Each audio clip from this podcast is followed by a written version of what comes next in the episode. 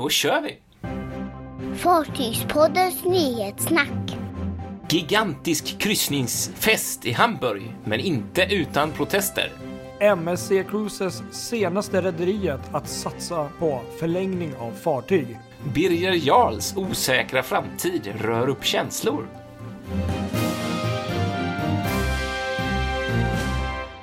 Ja, här sitter vi Patrik, nyhetssnack igen.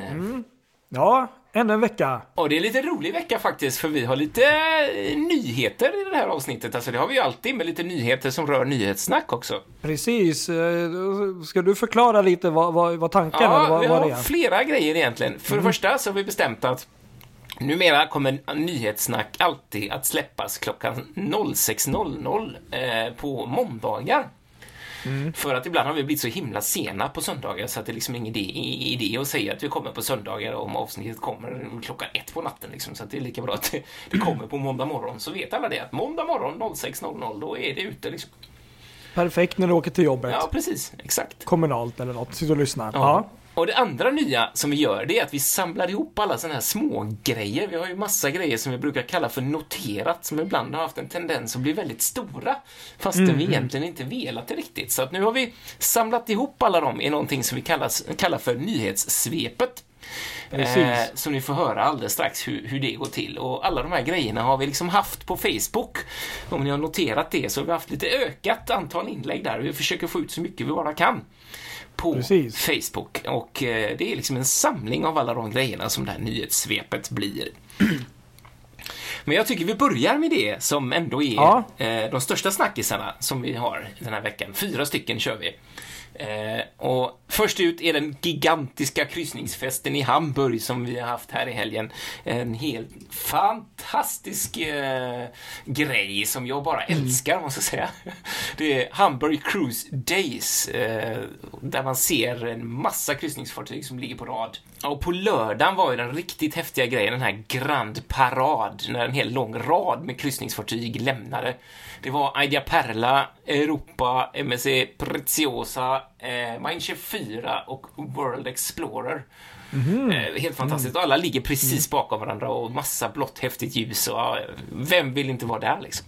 Eller hur? Ja. Det måste vi göra någon gång. Ja, jag vet. Jag bara längtar. Det där är ju som en dröm liksom att få se. Så det, och det, det är fantastiskt. Det här är en grej då som har arrangerats. Jag tror det är sjunde året eh, nu då. Och det gör man lite grann med tanke på hamburgarnas eh, koppling till kryssningen och sjöfarten.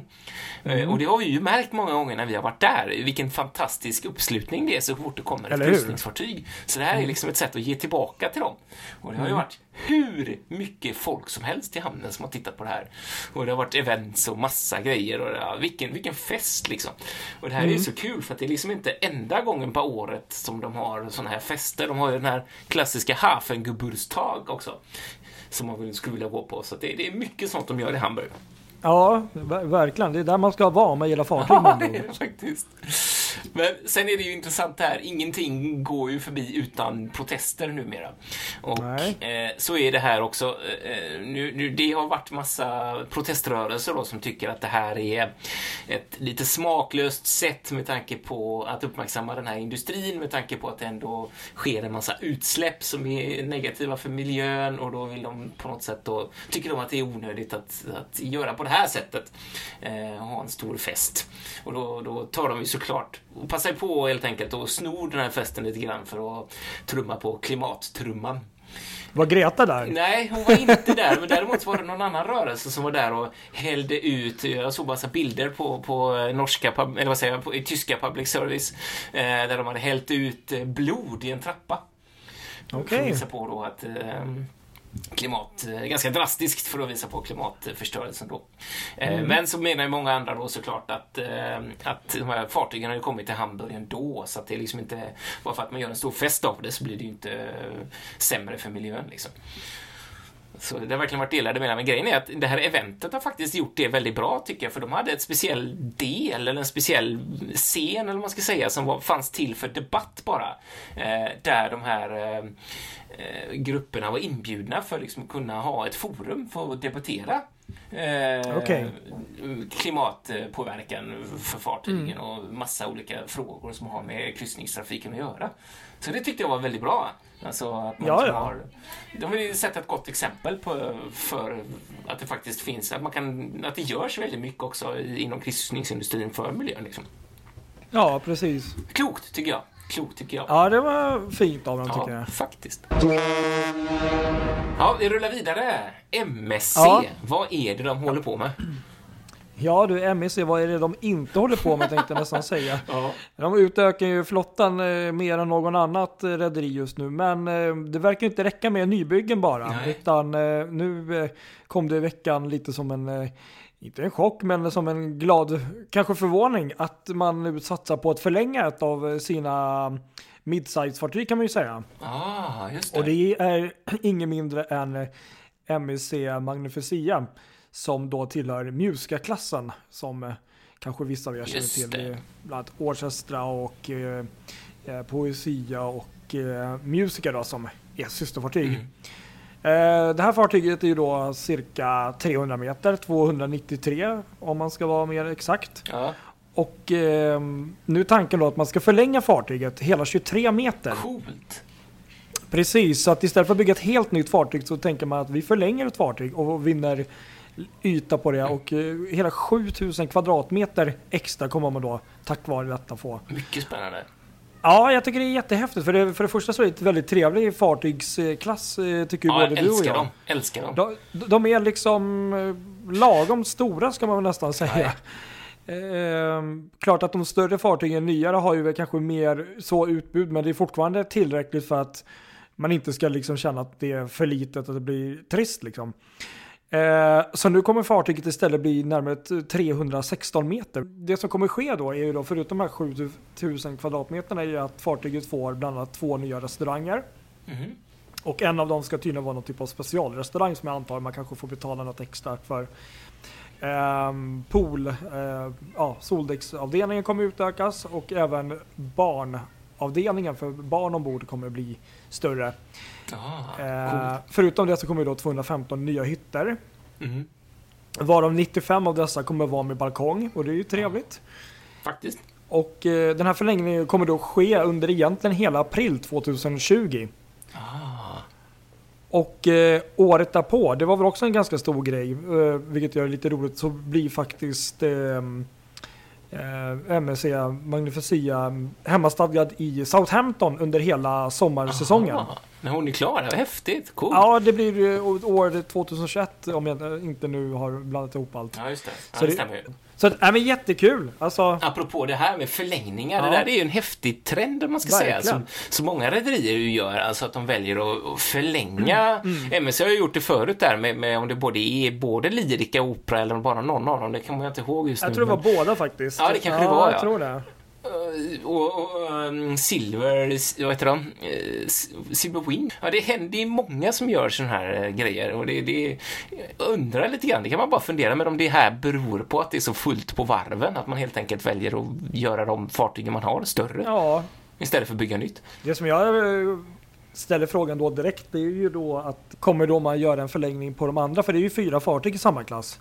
Ja, precis, exakt, det är det För det här blir ju då första fartyget och det blir Det känns som ett test nu, Ja men liksom, precis, jag tänkte säga det som ett test och jag menar det, det är som du säger, varven är ju fullsmockade nästan överallt. Ja. Bygga ett nytt fartyg kostar ju också betydligt mer så att 23-24 meter, det låter kanske inte så mycket men det, det är ju väldigt mycket ändå. Liksom när det, Sen är det väl kortare, liksom kort, en kortare projektprocess också att förlänga ett fartyg. Även om det tar lång tid så är det inte samma sak som att bygga en helt ny. Så att alltså, man får väldigt större, man kan öka, öka antalet passagerare på fartygen genom ett ingrepp så liksom. Så, Jag Ja. tycker det låter helt sinnessjukt egentligen faktiskt att du ska eh, skära ett fartyg som är nästan 300 meter i, i, i, i, liksom, i tu som Ja. en tårta och så ska du trycka in en ny tårtbit ja, och liksom svetsa ihop det där så att det ser bra ut på Ja. fyra veckor. Ja, det ser fantastiskt ut och det är jättesvårt att se var, var de här skarvarna går. Det tycker jag alltid är spännande att försöka se. Men det som jag har tänkt på lite grann, som jag har läst någonstans också på nätet, är att eh, det finns en del som är lite oroliga för förlängningar på det sättet att, att det blir många fler människor ombord och till exempel platser som bufférestaurangen ska då svälja alla dessa fler människor. Visst, som du säger, de, de har eh, nya restauranger ombord, Mm. men det är fortfarande så buffén blir väl samma. Eh, andra grejer ombord som fortfarande har samma size ska liksom svälja fler. Jag vet faktiskt Folk. inte riktigt. Ja, det är en bra fråga. Det- Jag, jag tror, det har nog inte framkommit riktigt. Jag, jag antar att man eh, tar hänsyn till att eh, det blir en ökning. Det hoppas jag ju. Mm. Ja, man hoppas ju det i alla fall. Ja. Precis. Nej men spännande, Vi kul. får testa och se. Ja faktiskt. Det, man vet aldrig. Nej, precis. Ja, vi får rulla vidare. Birger Jarl har rört upp en hel del känslor Ja, här i verkligen. veckan. I alla fall på vår Ja, Facebook-sida. visst. det är helt otroligt vad det exploderat kommentarer på vårt eh, lilla inlägg där. Och det är Eh, för- jättekul, det är bara tillägga. Ja, själva nyheten var ju där att, att eh, det här hotellfartyget som det är nu då, som ligger vid, vid Stadsgårds, Mm. eller vid Fotografiska där, eh, Stadsgårdskajen, hon ska bort senast 30 april nästa år. Eh, får inte ligga kvar där. De har inte fått, eh, fått den här eh, kajplatsen förnyad. Nej. Eh, den har faktiskt inte haft rätt att ligga där det senaste året Oj. på grund av brister i brandsäkerheten. Eh, så de får inte lov att bedriva hotellverksamhet med de här bristerna. Nej. Och eh, utan hotellverksamhet så är fartyget eh, då klassat som en byggnad, vilket kräver bygglov. Och det finns inget sådant, så att då får de inte ligga kvar. Eh, och det här har ju då rört upp känslorna, för det är väldigt många som har väldigt starka känslor för Birger Jarl, har man förstått. Mm. Jo, absolut. Och det, det är klart, det tycker jag är intressant sådär. Det är ju eh, en fin gammal båt sådär, men det, ja, jag vet inte riktigt om det är eh, Ja, alltså för skärgårdskryssningar så kanske hon funkar bra, men så mycket mer, ja, ja de gångerna jag har åkt har inte jag varit jätteimponerad om man ska vara ärlig.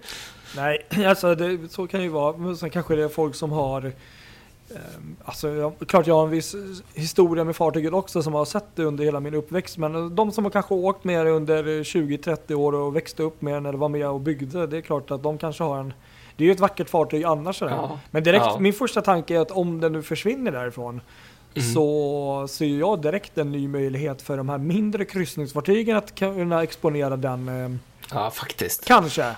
Bra yta för dem. Ja, verkligen. de som Eh, ligger på runt 100-110 meter kanske. Ja, De faktiskt. ligger ju nästan där redan nu. De är något större där vid fotografiska. Så att, eh, Ja, eller hur? Kanske någonting som eh, går att tjäna mer pengar på för Stockholms stad. Vad vet jag? Faktiskt. Ja, eller hur? Sen så hade vi ett häftigt dop här också. Eh, onsdagen 11 september i Stockholm. Eh, det tyckte jag var kul, det måste vi nämna också. Ja, Det är den här produkttanken från eh, eh, Thun Tankers. Mhm. Eh, Thun Veneren. Eller, ja, Väneren, jag vet inte riktigt hur Ve- man vill att man ska uttala det. Venen, ja. Venen säger man ja. Eh, den blev döpt i onsdags. Eh, Alltså, vid Skeppsbron i Stockholm. Helt fantastiskt kul att det är fartygsdop där igen. liksom.